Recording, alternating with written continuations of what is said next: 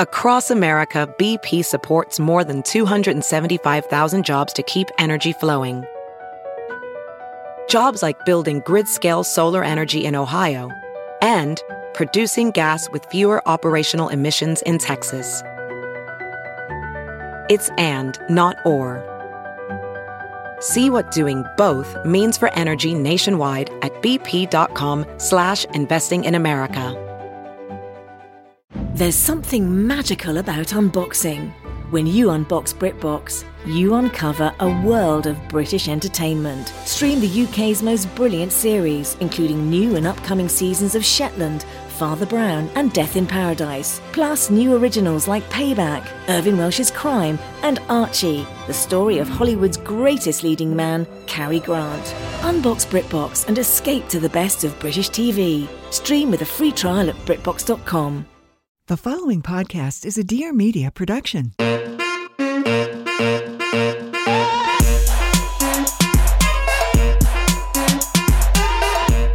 Hey guys, I'm very excited today. First of all, we have our first male guest. I don't know if you Oh, know that. shoot. So we have lots of questions. we have Eben Britton here. He is former NFL lineman, correct? Uh-huh, that's right. And yogi master. He has his own podcast, The Ebb and Flow, which I listen to. And I actually found you about a year ago Hmm. on Instagram. My my algorithm is all kind of very masculine men, but with uh, great messaging, anywhere Hmm. from Jordan Peterson to you know maybe extremes like David Andrew- Goggins. David Goggins, a lot of a lot of Navy SEAls. I'm a big believer into the extreme ownership, and I found you. And honestly, I think it was I don't know who you were talking with, but you were crying, Hmm. and I loved it. Uh-huh. And I'm like, Really? you weren't I- like, ew, this Well, is not hot. I see this this like very on the surface, you know, masculine, big tattooed guy, beard, all the Uh-huh. things. But you were sharing your soul, and I I followed Mm. you immediately, and I I just love your page and ev- your messaging. So thank you for being here. Really excited. yeah, we're so excited to have you. I mean, I think it's it's not common to find a man who's secure in their masculinity enough to show the vulnerable side and to Mm. show kind of, you know, what most people might call a feminine expression, which is crying and showing your feelings. Have you always been that way? yeah. A big pussy, I mean. Very soft. Yeah. No, my mom has said to me recently a handful of times, she's like, Eb, you're better with tears than I am. oh. Yeah. Yeah. I mean, I think that I've always been, not always, more and more. And there was there was this foundation when I was a kid, but just being like really connected to what's going on inside. And that's why, you know, I, I'm here doing what I do. Yeah. You know, it's like my it's one of it's my gift and my curse to be so Totally. fucking just sensitive. And I've said before, I'm like, do people do other people feel things the way I feel them? Because it feels like my emotions and my aunt, who is many things, she's also like a master numerologist. She did my numbers and she said this thing to me that came up in the numbers, which was so dead on, which was you you can be victimized by your emotions. And you know, for me, that's just felt very true in this thing of like, do other people feel this shit Yeah. the I way I feel so. it? You know, Not everyone. I- this heaviness, this like I'm like that. like oh you know and so in that vein i've just been if the tears are there and i'm choking on sadness or depression or frustration whatever it is that's happening inside of me i can't hide it yeah. i can't keep Yeah. it under the always covers always how how was that in the NFL locker room? Because I know in the NFL locker room, it's like yeah very masculine Yes. warrior culture you guys are modern day gladiators. yeah Yeah. yeah Did you have to ha- mask that at all? not really i was just in a different mode Yeah. i was in a different mode i was in the warrior mode like, right. Yeah. You compartmentalize. yeah But I feel like it always comes out. It's like we were actually just talking about, you know, my divorce is finally finalized and I'm getting my own place and I'm, and I'm like, I'm due for a cry. Yeah. But I've been putting it off. a big one. Uh, I'm due Uh-huh. for a cry. We, it's like, we cry sometimes in here, but for the most part, it's like I also am the, I, I heard you say on some podcast that like you feel like naturally you might run a little melancholy, and I've Mm. kind of always felt that in my life too, where I'm just like I'm a seeker. I'm always Mm. looking for like that next that that better feeling or like what like it when my body feels off, I'm like, what's it telling me? And there's been mornings where like I've woken up and my body feels a, a sadness that like my brain doesn't even understand yet. Yeah, thousand percent. And and I feel like it is a blessing and a curse because I've been able to kind of analyze it and then share with others and help with my experiences and, and Mhm. especially with like our pregnancy stories Mhm. too. But do you do you feel like that that kind of being an artist like that and an athlete are Mm. at odds? Were you able to reconcile being a warrior and living in your truth of being this sensitive Mm. artist? It's a good question. I don't know if I really reconciled it while I was playing, although I will say that I don't think it's necessarily a hindrance. I think as an athlete, athletics, martial arts, physical movement, things like that are 100% an art form. You know, it's Mhm. a physical Mhm. art Yeah, I agree. And there was a time during my career in college, this really dawned on me. I was watching film and watching myself like pass block against this D end, and Whatever that means. we won't get into, that. we won't get into that. But I was watching it, and I was like, "Oh, this is like a dance. You know, this is like a dance that I participate in, that I'm, you know, working out." And that really clicked. And I always approach. I come from this family of athletes and artists, and my dad's a painter. My mom was a journalist and editor of, you know, major fashion magazines. And my grandmother's this Academy Award winning actress. And then there was all these athletes, like every, there's sports throughout, you know, and I think it was definitely a gift for me. And one of the reasons I chose University of Arizona was they had a creative writing program. So somewhere along the line in high school, I decided like I want to be a writer. I want to tell stories. I don't, I can't remember exactly how that started, but I found out you could major in creative writing, and that's what I wanted to do. So that's how I picked Arizona. And it was a nice undercurrent for my football career because it gave me this thing like, oh, when I'm done playing football, I'll be a writer. Mm. hmm Well, tell me about that transition. Yeah, yeah. Yeah, like I don't think very many guys People even don't. think past that. Well, I think in the NFL, people think we're all driving Mercedes. We all have Tom Brady money. Right. We all got gold chains. Like, yeah, there's the top, you know, percent of the guys, but most of the guys are trying to keep their job every day. Yeah. And when your whole life is based literally on stats of how many sacks you got or tackles or yards, and then that's how you measure your success, and then it's gone. Mm. And, you know, Tyler's had moments where it's, you're the future, you know, so excited. You Totally. went down. See you Uh-huh. later. Next guy up, you know. Yeah, yeah. So talk to us about that transition because now Mhm. you're like, who the fuck am I? I'm a grown ass man. I don't know who the hell I am. Yeah, it's a tough one. It's a really tough. So, my last year playing was 2014. I had some great years in the NFL. I had some really hard years, bad injuries, back, shoulder, all this stuff. You can listen to that on Mm. another story, another podcast. But, you know, when I came out, there was definitely this sense of relief. Like, oh my God, I finally did it. I finally made it here Free. to the end Yeah. you know, which I think every guy experiences, Mhm. you know. And then it was this slow, like roller coaster ride of like, holy shit, I have no skills for communicating with anybody in my life Mhm. outside of being this superstar athlete Yeah. where everybody's saying, Eb, what do you want for dinner? Eb, what do you want to do after the game? Eb, what do you want to do tomorrow? Eb, I got the groceries. Eb, I paid the Mhm. bills. Eb, you know. And then all of a sudden I have to be a human being. Yeah. And there's none of this like cloak of armor, glory, being this professional athlete. So it was very quickly like, holy shit, how the fuck am I going to make money? What am I going to do with Yeah. myself? How do I sit with myself? Yeah. You How do I? There's only so you know. I can only spend so many hours in the weight room, and there's only so much weed to smoke, and I can't drink enough wine, and you know Mhm. all of this stuff. And Did you try going back into the quote unquote real world? Did you ever try doing a desk job and be like, I can't fucking do this? I don't think Well, you would fit in a cubicle. yeah, no, I, I, well, I had a little taste of it First, I went back and I tried to be a football coach in my high Mhm. school, and that just Don't we all? Don't we all? yeah, it was like I was just like, you know, I don't, I don't care about the X's and O's. I want to talk to these kids about being men, Yeah. you know, about being human beings. Okay, so I've gotten into a really good routine lately where I'm working out after I drop my kids off from school. And then, you know, the last thing I want to do is like go home and shower. So sometimes I'll just kind of stay in my workout clothes for the rest of the day and then shower later. The only problem is that I don't want to smell. So I've been using this new kind of deodorant that I'm obsessed with. It's called Lume. So L U M E. And basically, you can put it anywhere on your body. It was developed by an OBGYN.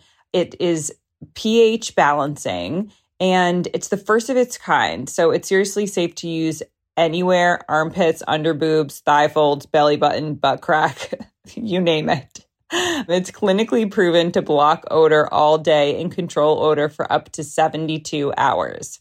So, how is it able to do this? Unlike some deodorants that try to mask odor with a fragrance, Lume is formulated and powered by mandelic acid to stop odor before it starts. More like a pre odorant than a deodorant. It's aluminum free, baking soda free, and paraben free. Control body odor anywhere with Lume deodorant and get $5 off your starter pack. That's over 40% off with promo code barely filtered at lumepodcast.com. Again, that's code barely filtered at lumepodcast.com for $5 off your starter pack.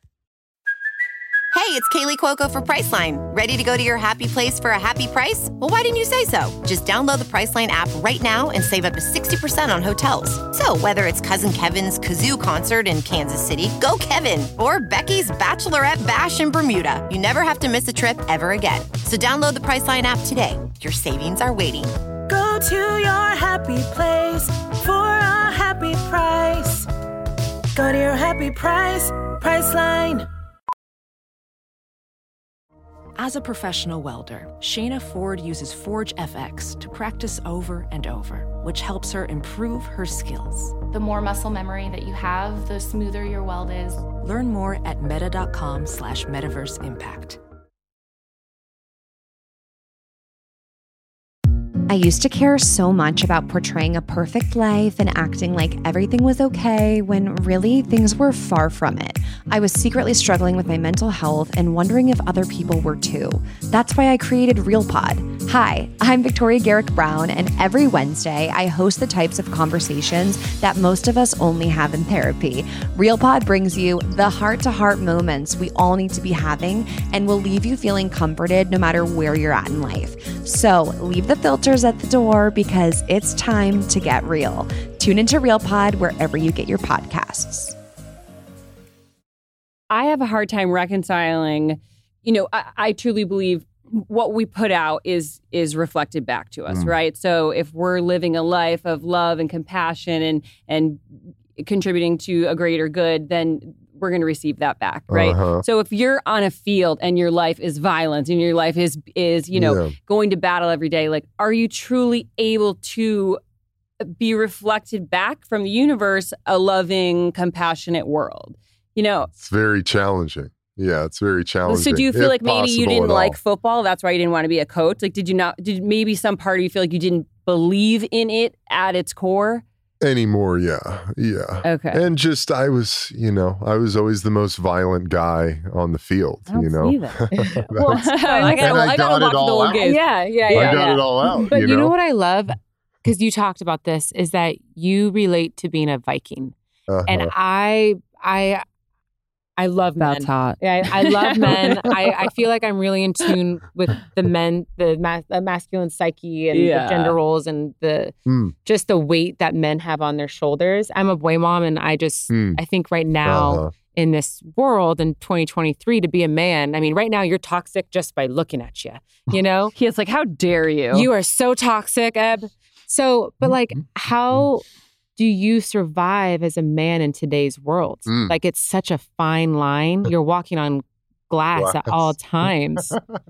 So, Hmm. how do you how how are you a man in today's world? Really, honestly, Mm. it's tough right now. What is what is toxic masculinity, and what is just being a man? Toxic your heart at- masculinity. At noon, right off the bat. No, it's really good stuff. And it's funny because I don't, l- lately, this thing of masculinity has been coming to me a lot about Mhm. talking about masculinity and doing men's groups. And I suppose I get told a lot that I'm like this really wonderful combination between masculine and feminine and a great expression of divine masculinity. And I have definitely stumbled my way into that, you know, and just like feeling my way through the dark for a long time and made a lot of mistakes and fucked up a lot and caused a lot of damage and hurt in my life. And and I would say my sense of masculinity started with my relationship with my mother. And then it's revealed itself to me more and more over the years through my relationships with women. And now I'm like in this weird place. I look around and doing this podcast with you guys, I'm just surrounded by beautiful, loving women, you know? hmm And do you think that's based off of a good relationship with your mother? Oh, it- yeah, yeah, yeah. yeah. So you Yeah. because there's there's mommy issues, and then there's my mom helped me And I've in done a good that, way. Yeah, You know, I've done that, like, had a deep mother wound, yeah. you know, Mm. because my mom really struggled when we were kids. And I mean, both my parents struggled. There's a lot of alcoholism and a lot of darkness. And How did that affect you as a as a man? You know, as a young boy, well, it just made me, I was seeking out validation from women and love from Mm, women. Yeah. And like It's needing so fun, to funny like, how that happens. It's Yeah. like the bo- the boys and the moms and the girls and the dads. Yeah. It's like eh, Uh-huh. all the relationships that that I've created are just the same reflection of like wanting approval from my dad Yeah. and wanting Yeah. and yeah. I well, mean, it's what we do, you know? Yeah. And it's like you go seeking out the relationships that reflect the relationships that you became conditioned by in your childhood. You And know? do you think that reflects you as a father now, giving your daughter the love that you wanted? oh, yeah, a thousand percent, Yeah. you know? What's it like being a girl dad?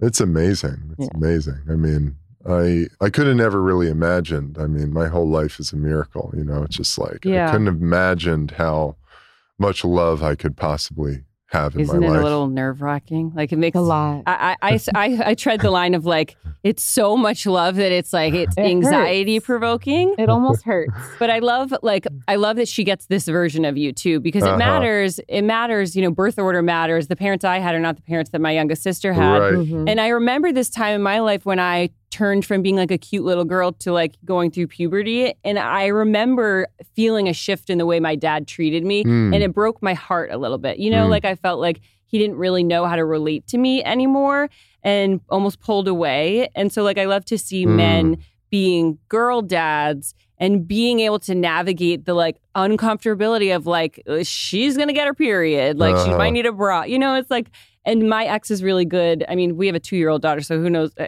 uh, but i know he will be. Like that is what i think is co- being a comfortable masculine man if you're able to you know not shy away from the things that maybe are a little uncomfortable or like don't you know dads don't want to talk to their kids about their daughters about sex and periods and stuff but like when you don't talk about that and you don't go there it almost makes the the little girl feel like that they're ashamed they should be ashamed you know Mhm. Yeah. Yeah. so that's Well, so it's great. interesting you bring that up because I've had the women in my life have come to me and lately, like in the last couple months, and they're like, Eb Sandy's not a little girl anymore.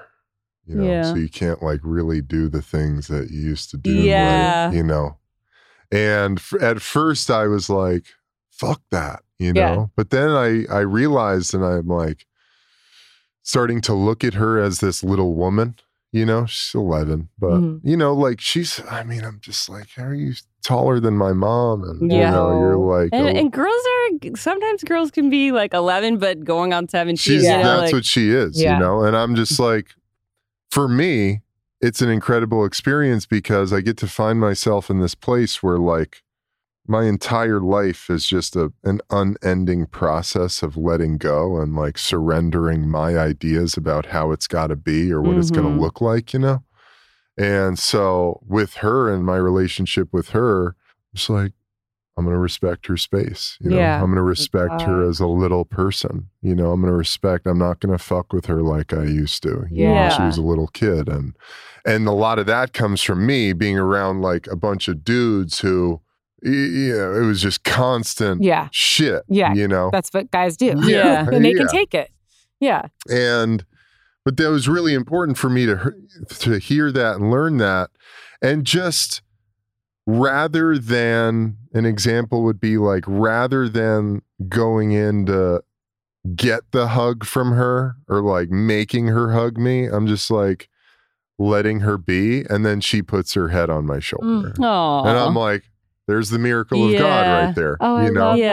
that. But and also, learning that Yeah. I love the not withholding the affection. Like I feel like my dad started withholding affection Mm. because he didn't think it was appropriate. right And then you got me like, you know, banging the whole football team in uh, in high school because I'm like, you know, I just like you want Needed the that male affection Attention, yeah. and, and attention. And it's like Mhm.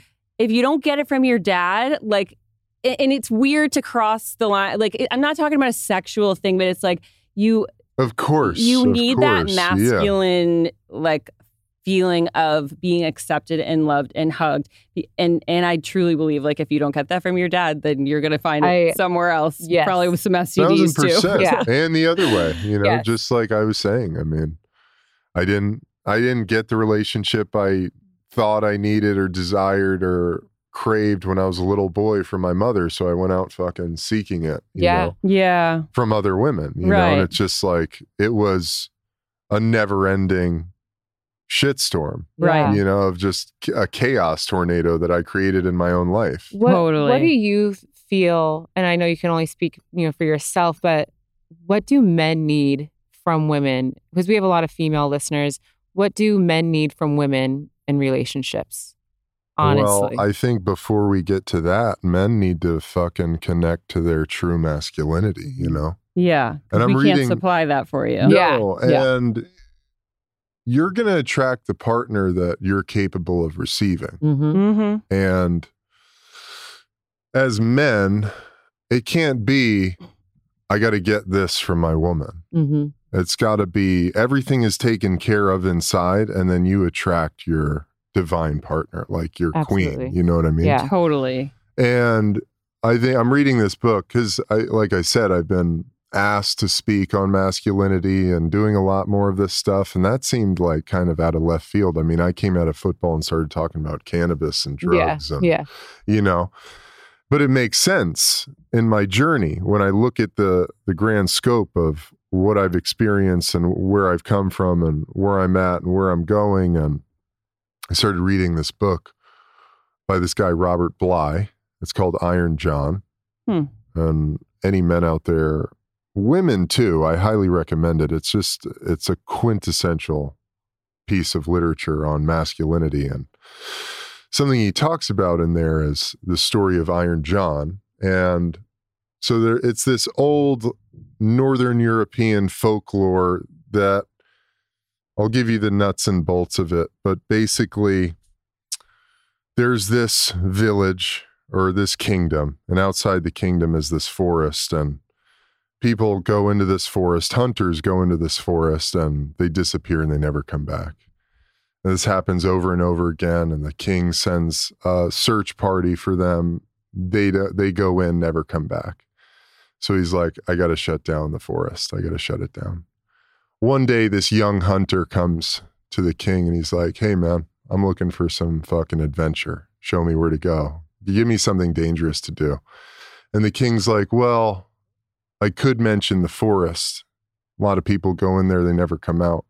Hunter's like, Bet, let me go. Check this out. So the hunter does something really interesting that no one ever had done before. He walks into the forest unarmed with just his dog. He's walking through the forest and they come upon this little pool of water. It's kind of a big pool. It's not quite a pond, but it's a pool of water. And he's walking by the pond and he looks down and he notices this hand coming out of the pond and it grabs his dog and pulls it under. And he's like, okay. So he doesn't freak out. He goes back to the castle. He's a little distraught that his dog was pulled under this water. He's like, I know what's going on. So he goes back, gets a handful of guys. They bring buckets come back to the pool and they empty out the pool and they discover this wild man who's living underneath this water and he's covered in hair. And they bring him back to the castle and they put him in a cage. And the king, he locks him in this cage in the middle of the square and he gives the key to his wife, the queen.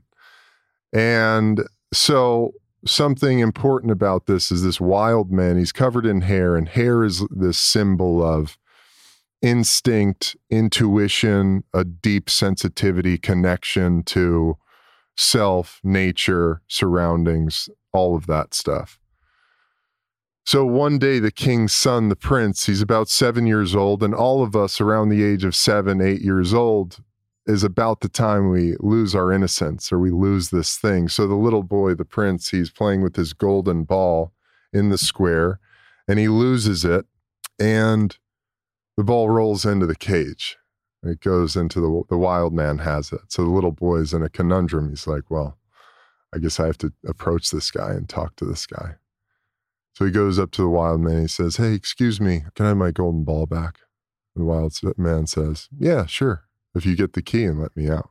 The little boy goes, "I don't know." So, as almost all men do. And it's interesting because he says, you know, the age in the modern civilized world is like 35 for a man when he comes back to this wild man.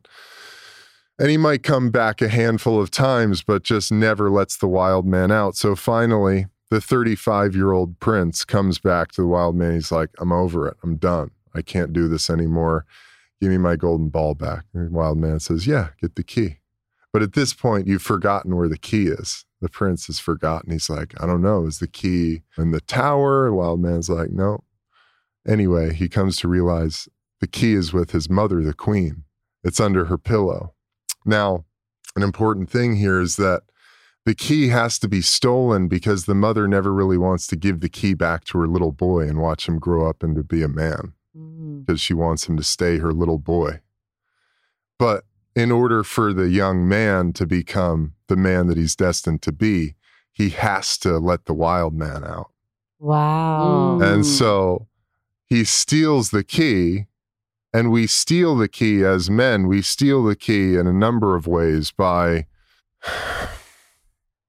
dancing like a wild man, by standing up for ourselves, by breaking the chains of shame in our family, by breaking the chains of guilt or behavior mechanisms or patterns that we've been subjected to through our family lineage that you know all the men before us have done. And it's really that it's a symbol of that moment in a man's life where he has to become his own man. Like he has to stand up and let everything go. Cultural ideas about who he's supposed to be what what everybody else is telling him is right you know, what it's got to look like being buttoned up. You let go of all that shit one day and you just stand there and you speak the truth. So you just look into the mirror and you're just, is there a moment where you're saying it's time? Is it a gradual in journey? Every, in every man's life, there are these, there are many opportunities like that, mm-hmm. you know, and whether we're, we have the courage or not in that moment to do it is a different thing but every man, like every man, and the wild man is not a savage. Mm-hmm. And it's an important distinction that he talks about in the book and that this folklore is alluding to. The wild man is highly intelligent, highly emotionally sensitive, but he's not interested in financial wealth. He's not interested in the nuts and bolts of society or current events. The wild man is interested in the happenings of the soul like the deep, dark truth of this inside thing that's happening.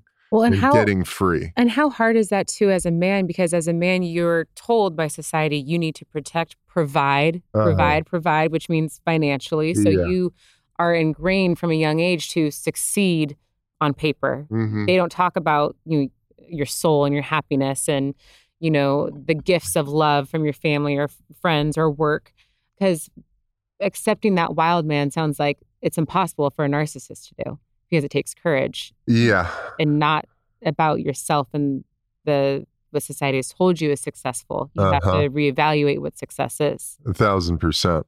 Well, to play contrarian a little bit, also, I'm a firm believer in like, you know, we're evolutionarily wired a certain way. Like our, our like there are certain roles that I think a man instinctually is inclined to play and a woman too. And of course this is a spectrum and wherever you fall is fine is fine. Putting that out there. Let's not let's not do that. But like my question for you because uh, in my past relationships i really started to question like is it practical, responsible, logical to require a man to be monogamous, or are they evolutionarily wired to spread their seed far and wide and you know continue procreating? Where women are geared towards like you know staying home and nesting, and like, do we? What do you think about monogamy? Like, answer me that. For me, it feels like the right answer for me. The right answer that society told you? No, no. For me and my soul, like I don't I'm not really interested. I think like polyamory or having more than one female partner feels like exhausting and the idea of that's like my ex is like i'm never dating another girl again. You've ruined them all for me. I'm like, if you can cheat on me then i'm like actually impressed because where do you find the time? It's Uh-huh. exhausting. Yeah and the idea of like sharing my woman with another guy just sounds like so well, well, I, the thing I, is that like the I'm- woman doesn't have to because this is my whole ma- my like we had a deal because I didn't believe that men could be monogamous. I had a series of bad relationships and I like went into this being like you can have a one a year, but I never asked for one because I don't need it. Like in my soul, I when I'm with somebody, it's like I'm not thinking about other people. I don't even look at them in that way. It even took me two years after I got divorced to not feel like the loyalty to him where I could like be open to like talking to other guys. Where he was like, I don't want to. I didn't want him to have to lie to me, and I didn't want to have to ask something of him that he didn't feel like in his heart he could do. But then he, when he ended up using it, I was like, actually, this doesn't work for me. I don't like this. right. So but i think men can be monogamous like we- Thousand percent. happily, happily, Happily, yes yeah, I i think i so. think so and when you said my woman because i'm sure that's so triggering for some people but i actually saw this reel of steve harvey who I, I just love. He's he just preaches and i just i love it. And someone called him out. He said my wife m- yes, that's my woman. He goes what do you mean my woman? He goes it's my woman and i Mhm. am hers. Uh-huh. yeah. and and he Yeah. said it with the utmost respect and i i agree with you. Like i couldn't share that and he is mine and i am his. Like like i i j- call me a trophy wife but it, it is like a badge of honor when we walk into a room he's proud and and i'm proud it's not just by looks or anything like that it's it's like this is out of all the how many billions of people in the world you chose me Uh-huh. what a gift and honor Yeah. that is It's my you know person, you it's know. my person it's my Yeah. best friend Yeah. I, I love that. And I believe in the partnership and I believe in the soul contract. I guess my problem is just like, are you wrapping up too much of your own self worth in your relationship with this partner? Because well, I think that's where know- that's where you've got to take a look and be like, is my self worth about who I'm with, or Mhm. is it about yeah, what the fuck I think about myself? right. You know?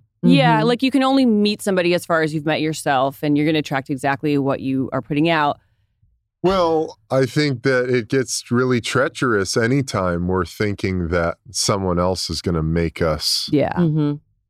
Validated or Mhm. worthwhile. Or Yeah. We're fucked. You know? No, we're fucked. Yeah. We're Mhm. fucked. And sometimes people ride that merry-go-round their whole lives oh, yeah. until they learn the lesson. Of course. Like I can find, I, I'm, I'm in. I feel like I don't know what age it is, or maybe like it's just a sensitivity. But like if I feel myself getting into that, like you always know, you Uh-huh. you know right away Oh, when you're yeah. like doing the, like shouldn't go there, shouldn't talk to that person. This is not, this ain't it. But Okay, guys, if you're like me, you are feeling incredibly overwhelmed with the amount of supplement pushing, whether it's on social media or throughout friends. It seems like there's just so much out there, and it's really been hard to find something to trust. So I am with you. I totally get it. And that's why I want to share with you guys Rituals Essential for Women. So this came across my desk when I needed a prenatal. So I started this when I was pregnant with Nala. I took it throughout my entire pregnancy and honestly had such an incredible experience. It is non GMO project verified, gluten, major allergen free, and vegan. just to note. But what I especially loved about it is that the capsules are delayed release capsules. So they're designed to dissolve later in the small intestines, which is a great place to absorb nutrients. So if you're pregnant, this is wonderful. It is a slow release. And if you're feeling sick, this is a plus. And I loved it so much that I continue to take it post pregnancy. So I'm taking the essential for women and I'm having an amazing experience. It's a minty citrus essence in every bottle, so it feels really fresh, smells delicious, and an easy way to take my multis every day that's actually enjoyable. So instead of striving for perfect health, aim for supporting foundational health. Great news Ritual is offering our listeners 10% off during your first three months. Just visit ritual.com slash barely filtered to start Ritual or add Essential for Women 18 plus or prenatal to your subscription today. That's ritual.com slash barely filtered. Enjoy. Welding instructor Alex DeClaire knows firsthand how VR training platforms like ForgeFX can help meet the demand for skilled workers. Anywhere you go look, there's going to be a shortage of welders. VR training can help welding students learn the skills they need to begin and advance in their career. The beauty of virtual reality is it simulates that exact muscle memory that they need. Explore more stories like Alex's at meta.com slash metaverse impact. I normally find bras to be so uncomfortable and constricting, but Skims has changed that. You know I love Skims underwear, so I finally tried their bras, and Skims has delivered again. Skims bras are worth the hype for the amazing shape and support they give, but what I wasn't expecting was how comfortable they are too. I've tried so many bras in the past, and the main issue that I have is that they weren't supportive enough, to the point where they felt slouchy. I love my Skims wireless form bra because it's so comfortable and supportive. The older I get, the more I care about actually being comfortable in what I wear every day. And with my wireless form bra, I no longer have to sacrifice my comfort for the support I need. Shop Skims bras at skims.com, now available in 62 sizes, 30A to 46H. Plus, get free shipping on all orders over $75. If you haven't yet, be sure to let them know we sent you. After you place your order, select podcast in the survey and select our show in the drop down menu that follows where do you find outside of a relationship where do you find your you you personally like where do you find your purpose and uh. and your self-worth and continue to put the work in because days some days it's hard how do you find that strength and what what are you going towards mm. in my life mm-hmm. i'm going towards cultivating greater and greater love and acceptance for myself in the effort of bringing about more peace in my life. Like that's where I'm at. Mm-hmm. And sharing it with in. others. I mean, you do a just great your job podcast. That. Yeah. That's, well, that seems like, to be like the the um, like the icing on the cake, the ripple, or, the repercussions yeah. Yeah. of me being the best person I can be yeah. to myself. And it's like, oh, I just I like talking, I like sharing. I've even you know had the somewhat shameful realization that I love to be the center of attention to a certain extent, you know.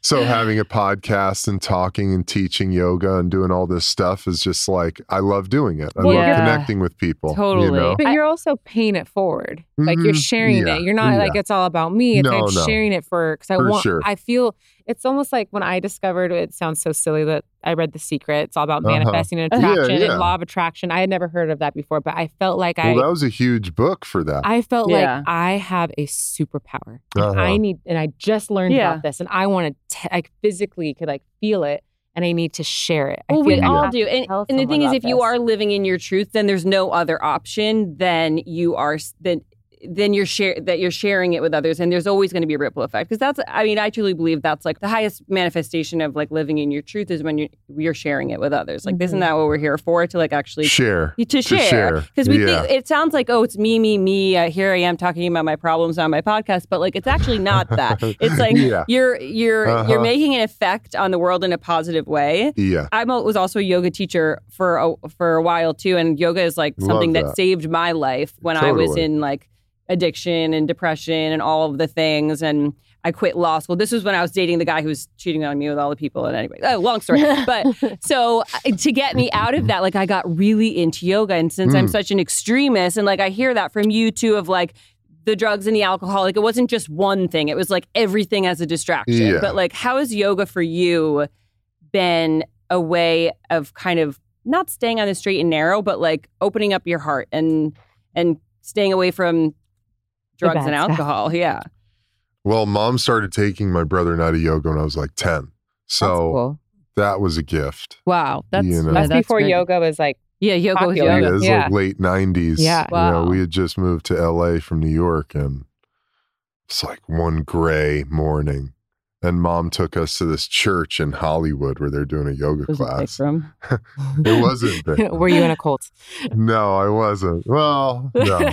but yoga definitely was this thing that thank God mom brought me to it so young and it has been this tool for life for sure. And during my football career, I had this sort of ebb and flow relationship with it, pun intended. And during my NFL career, when I started dealing with a lot of injuries, I was just like, fuck yoga. I can't get into a down dog. I'm in excruciating pain. Like I had, you know, shooting sciatic nerve pain down my right leg. So, like, trying to straighten my legs was just hell. But when I came out of football and I was just completely discombobulated, had no idea who I was or what to do with myself. And my mom was like, hey, you should go check out this yoga studio. And it was a Bikram studio.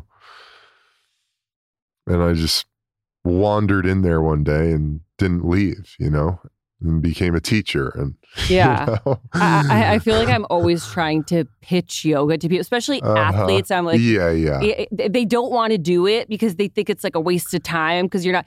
I'm like, Or and a lot of men think it's like this women's thing, Mhm. you Girly, know. And yeah. the interesting thing is, yoga was actually started by men for men. Mhm. You know, it's like a really like the hot the practice, and women, of course, have just revealed themselves to be much better at it. Yeah.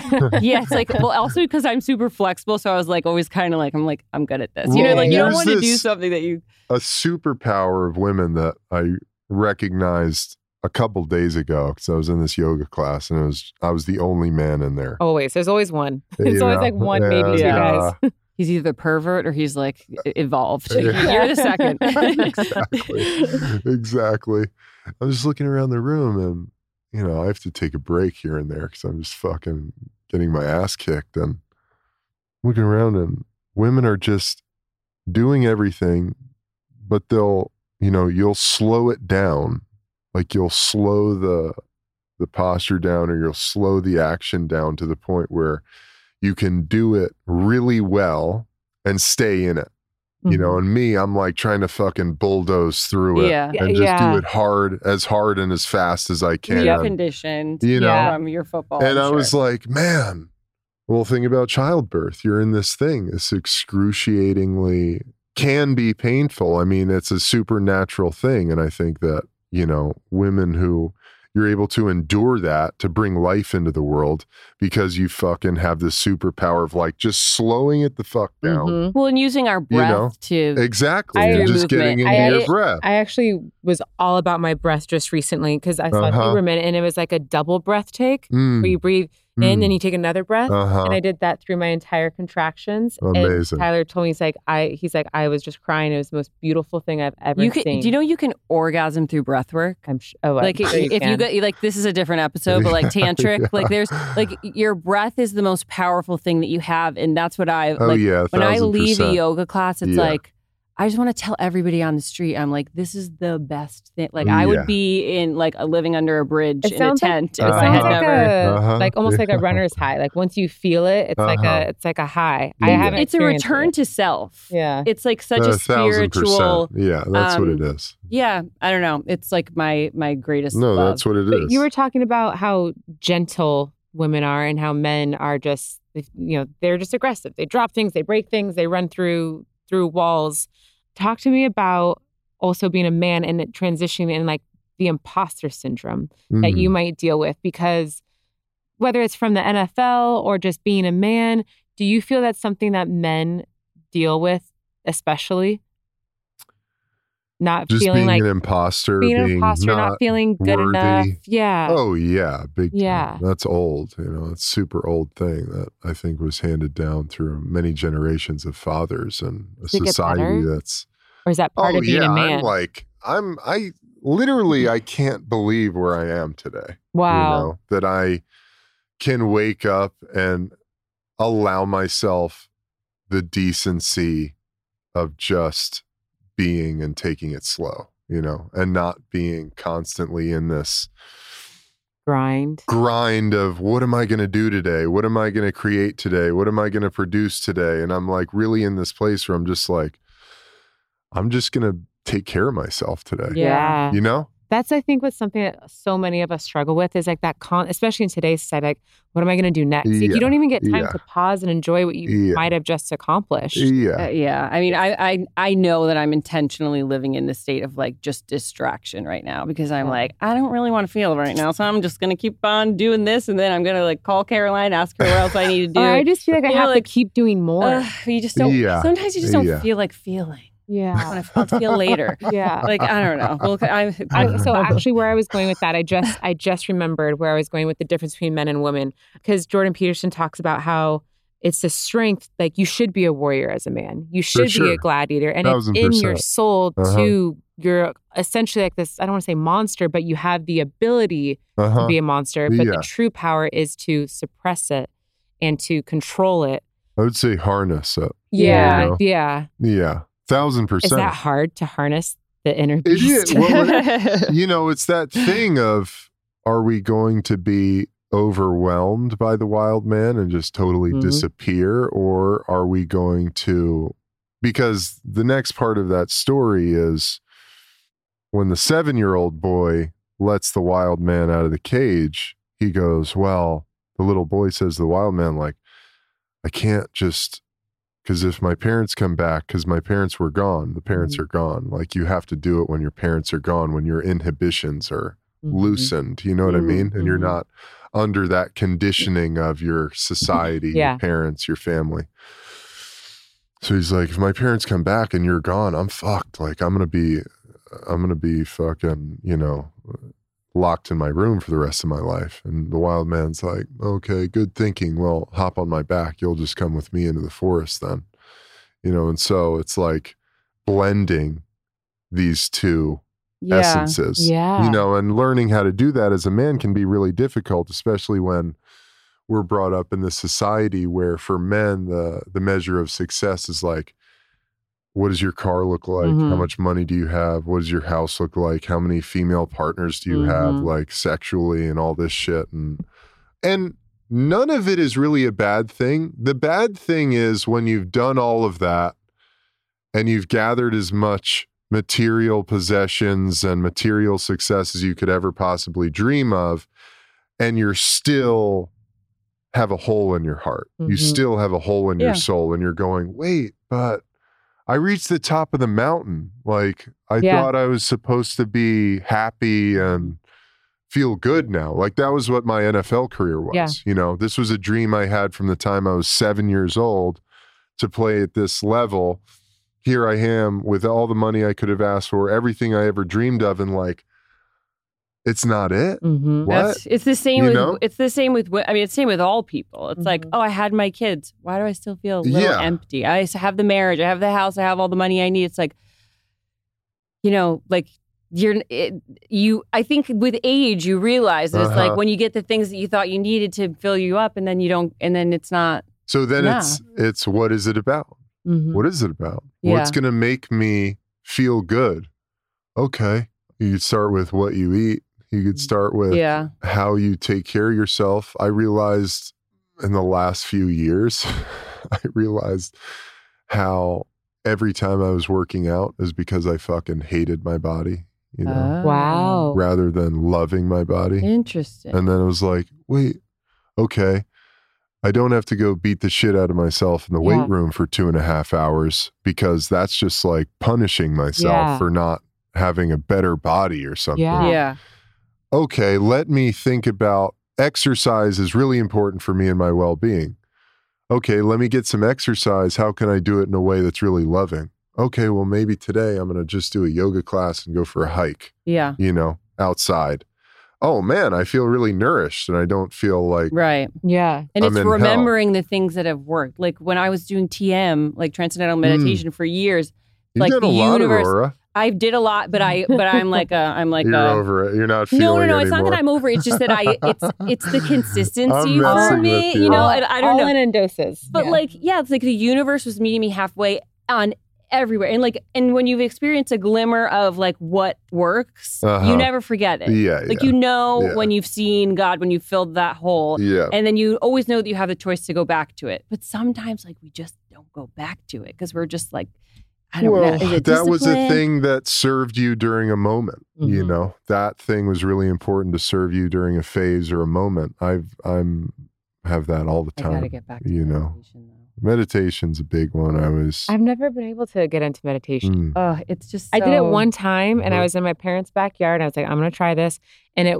I think it worked because I. You already did No, it wrong, no, just no, by the way you're I'll- saying I'll it. tell you why I think it worked. I started. I broke the meditation because I started laughing because I felt high. Uh huh. Yeah. I yeah, probably that's was holding your breath. I might have been high though. I don't know. I could have been high and trying to do this, but I might have smoked a little. No, weed you'll before, definitely get high I was like, this is is this it? Yeah, that's why I knew it. Yeah, yeah, of course. Like- Why else are we gonna do it? Yeah. But it's so funny, like we think about like what's next, and as I get older, I don't know if it's a parent thing or an age thing or experience of life, but like I, f- I find I need so much less. Oh yeah. I had Yeah. the best day yesterday, and it was because my whole family was together and we were all happy. Love played games and we danced and we had Yeah. Taco Tuesday. Love that. And I was so fucking happy. Yeah. Yeah, it wasn't because best. I got something or I bought something or Uh-huh. there was some accolade. It was we were all together. All my boys were naked for some reason. Uh-huh. And I was holding my baby girl and everyone was healthy. Yeah. And I'm like, You have two boys, I have one two girl. boys and one girl. Amazing. And hence why everyone's naked. Uh-huh. And yeah, it was uh, a lot of energy, but I'm like, this,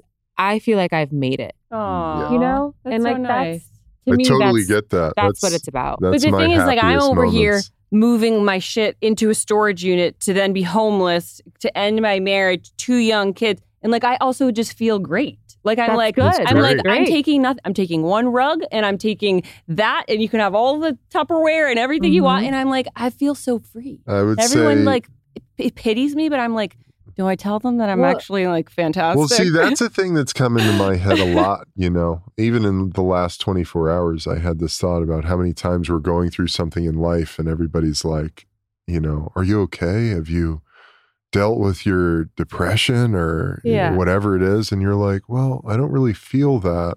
But then because somebody said it to you and you're not really solid in yourself yet, you start to think like, should I feel that? Yeah, Mhm. that happened Oh, earlier. fuck. You were like, when I moved in with my parents, I felt like loser. I'm like, I'm about to move in with my sister for a little bit right now, and I'm like, wait, I don't feel like a loser. Should I feel like a loser? Uh-huh. You know, like you Mhm. don't. Yeah, and also like these times, the transitional times, or the like times when you've been the lowest, like they're such. uh There's something so beautiful in that time. Like, Well, Yeah. this is yoga, you know, this is what yoga is all about is finding peace in the chaos. Yeah. It's like, yeah.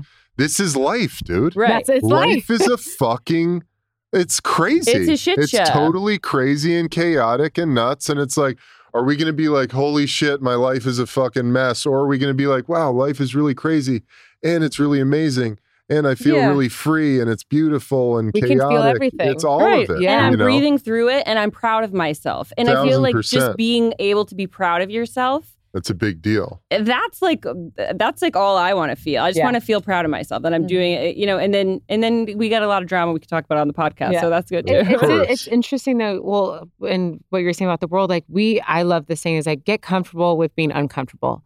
The world is uncomfortable. It's a good one. Relationships are uncomfortable. It's a good Work one. is uncomfortable. Like your transitions, parenting, like your phases through life, it's all uncomfortable. Mhm. But that is Mhm. where the true growth comes in. As long as you're not Yep. having a pity party and saying, "Poor me, this is happening to me." It's like this is happening for me percent. for a reason. I get to learn in this moment. What am I going to choose to learn? That is up to you. Good stuff. Yeah. That's I it right oh. Sorry, Eben. Sorry, Yeah, we were like, he You're has an on, amazing voice. We're gonna let him talk. Yeah. She already prepped me. I mean, I- like, I shut can up, just- Aurora. It's I- not about you today. And, I uh, could- guys, it's so good, guys. I mean, I love that. It's that's what it is. That's it. Are we done? We're out. No, That's. Are we wrapped? I was like, we have some. I I have some other No, I'm questions for you, but I you got to stick around. No, hold on. I think maybe we did. No, that's what it is right there. Just Mm-hmm. what you said, getting comfortable in the uncomfortable. Yeah. You know? Yeah. And you know what? Maybe one day you wake up and it's like life hits you like a ton of fucking bricks. And then you just spend the whole day crying. Okay. That's Great. okay. Great. Yeah. You know, that's part of the deal too. Yeah. And that's okay. You don't have to be like, yeah, it's fucking crazy, you know, and it's all good. I'm fine. I'm fine. Mm-hmm.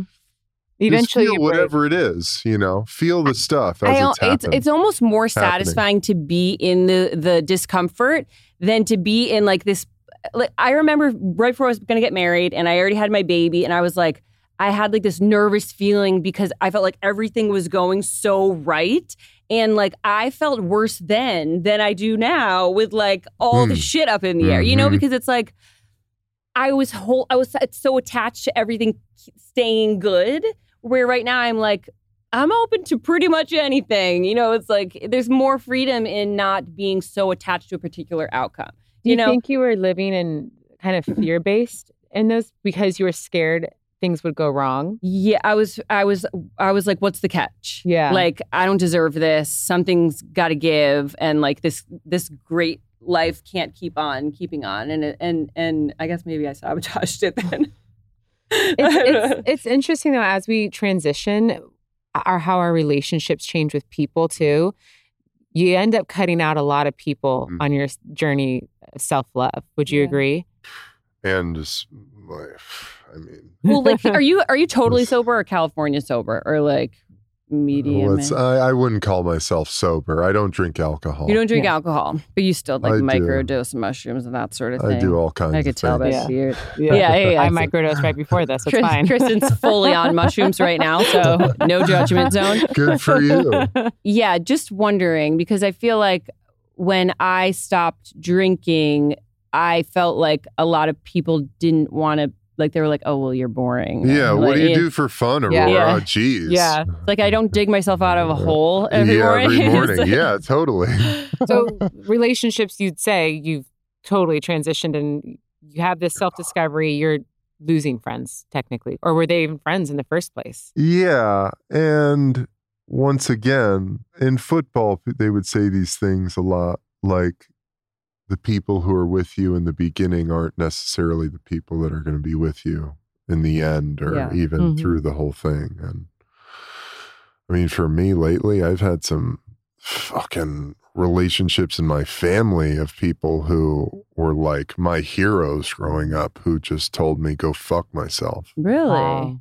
Or Do like well, you- what'd no you one do? Literally just no one gives a fuck about this zen life coaching bullshit okay so i have people a theory are just trying to survive Why you'll are they learn that one day I, I think it's it's a trigger. I believe I have a theory on, and it's not all the time, but I've dealt with this. Is sometimes you're a mirror for people. uh-huh They don't want to Yeah. look at themselves. They see that's you. a thousand yeah. percent So I they don't sent- want. they it- saw a yeah. clip and they were like what fuck that no way fuck you em Mhm. You know? Yeah. Because they saw something that triggered. They Yeah. knew something that they weren't doing the work within themselves. So they Yeah. wanted to put it onto you. Yeah, and it's been an incredible thing of I come from a family of people who want to solve problems by going to war. Mm-hmm. Mm-hmm. And that was how I operated for a long time. And now I'm in a place where I'm like, hey, brother, thank you for that. Appreciate your insight. Have a great life. Yeah. Yes. You It's like, did they think you were solving like solving world peace when you were like running head on into people on a field, or like? But I These are get- people who, this is the thing, and talking about something you said about people want to cling to it's their fault. My life is this way because of this. Mhm. It'll never be anything different. And they love to swim in what I call the shit swamp. Like it was a Oh, very fucking can't stand that. illuminating thing for me to go, oh man, everything I do in my life, just about everything I do in my life. Because, I mean, let's face it, guys, when I came out of the NFL, like I was on like a rocket ship to rock bottom Mm-hmm. where I found myself just shattered and I had to change how I was living. You know, I Yeah. had to change like what I was doing. And I had to start living in a certain way that would lift me up because of what I said, which is true about my the the ground floor of my being is melancholic. Yeah. It's like there's a li- there's this weird satisfaction in me of like being a little sad. Yeah, because that's an artist Uh, thing. yeah, yeah, exactly. Like it's fruitful for my Yeah, it's, art, it's you know? beautiful. Uh, yeah, I don't like that. But no, I know. And it's just like, oh, so that's why I've had to create my life in a way that everything I do is just like lifting myself up a little bit. Yeah. You know, just like the meditation, the yoga, how I eat. I mean, I have this undiagnosed autoimmune issue that would be something like lupus if it was ever, you know, really examined, but it's a thyroid issue. So that can leave me feeling a little apathetic, a little low, a little Uh-huh. down. So how I eat is has to be Mm-hmm. super specific. I can't eat fucking bread. I've been saying this to my daughter lately. I'm like, I wish I could just eat bread. Yeah. I just want to eat some croissants Mm-hmm. Yeah. and just not feel, feel ya. terrible about Mhm. it, you know? But I'll be in a black depression. My bones, my joints will hurt. Like I'll be in a fog mentally. So I have to eat a certain way.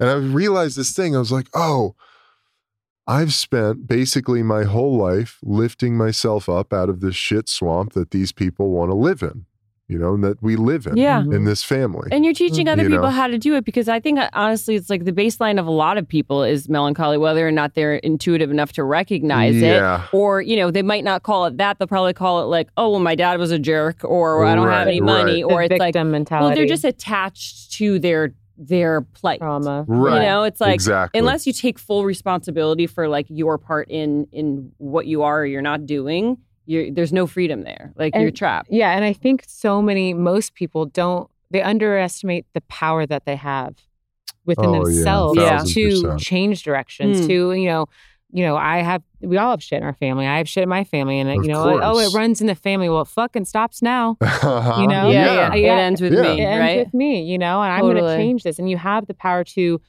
get out. And it- it takes time, of course, and you have your own story and journey. But like, I can break free from that job or from that abusive relationship or friendship. You have the power, or or your body image or or food. Yet you you have to be intentional Uh-huh. in order to serve yourself. I always say this on the on the pod: is you have to be selfish in your happiness. You have to. Totally. And- Thousand percent. It's Just- true. Just to wrap it up a little bit, to, I, I want to say also that I think what you're doing by sharing like so vulnerably your story, I mean, you're helping other people realize that they can lift themselves up too. Like, you know, Mm. if, if if you can do it, I can do it. And one of the things that helped me the most in my life is listening to the podcast, reading the books, the audio books. Like, totally. I that more than anything else, like just hearing that somebody else, I'm not alone in my struggle. Someone else fixed it, and that's all, all we all want to feel, right? Not alone, and like Mhm. we can, we can, we can lift ourselves up. So thank you so much for sharing and coming in, and Do we you have really any last enjoyed words talking for to you. for everyone? I feel like we got to end it on a ebb and flow, positive. Oh, yeah? Yeah. Just, just say Yeah. anything. Say anything. People like your voice. yeah, it is. It's soothing. It should be on the Calm app. I was like listening to. I mean, I drive from San Diego. I'm like, Uh-huh. I could listen to this. I I text Tyler. I was like, I'm in a trance right now. I love that. I love that. I would say something I want to say on that is that a great way to recognize if you're holding on to your plight, you're you're fighting for your your limiting beliefs, like how you speak. Listen to the words you use. Listen to how you speak to other people. And whenever you find yourself saying, "I can't do that because of X," really, is that true? Well, just take a look. I mean, I I don't know because you're you. I'm me. All I know is me. But that's been a really powerful thing for me, even lately, like with my podcasts and and everything I'm doing. I'm like, am I ever going? I can't do that because it's too expensive, or I can't do that because it's this, or I, you know, and it's like, is that true, or is that a decision I'm making to keep myself small Mhm. Yeah. and keep That's myself? That's actually one of my non-negotiables for the next guy that I that I end up with. I'm like, he needs to be a everything is figure outable kind of person because Yes. that's like Totally, my number man. one pet peeve is like the defeatist mentality or like it's never them, it's technology Yeah. sucks or this sucks or the not but it's like it's like I make shit happen. Uh-huh. Like it needs to ha- if if I want it to happen, it's got Like And- and I'm I'm a brat. I'm in my house, in my house, the kids, uh, they're five and six, and obviously a six week old. But Yeah. if they say I can't, it, it's considered a bad word. I you can't. that. Yeah, you can't. No, you you No can't say that. four-letter words. Yeah, yeah, Yeah. Can't. you can. if you, say you can't, then you can't. Yeah. So they Uh-huh. say I can't. I said take a marble out of the marble jar. That's bad. Bad word. You're not allowed to say that. I love that. So figure Oh my it out. I love that. That's So amazing. You can figure it out. Yeah, I think just you can do anything you fucking want to do. Mm-hmm. Literally. You can do it. Mhm. you know, Mhm. it's uh, there's a way to do it. It might not seem totally obvious or right in front of your face, but whatever the fuck you dream of, whatever you want your life to look like, you can make that happen. Yeah. it's on you. You know, Mhm. we're co-creating our life with God every day. You know, and so it's like Yeah. you know, you get, you know, it's this interesting thing. I mean, you get the insights, you get the downloads from God knows where, Mhm. God, the universe, the cosmos, whatever you want to call it, Earth, a tree, a squirrel, a mushroom, you know, you get these things that come into you. It's like, do this thing or call that person or take this step.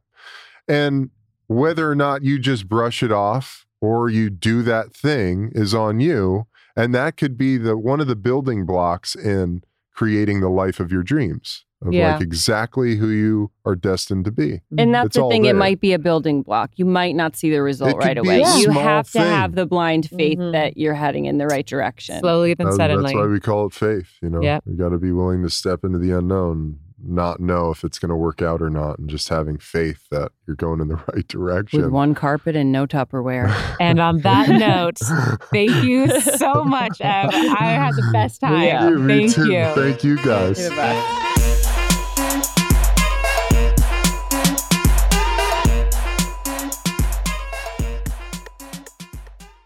Please note that this episode may contain paid endorsements and advertisements for products and services. Individuals on the show may have a direct or indirect financial interest in products or services referred to in this episode.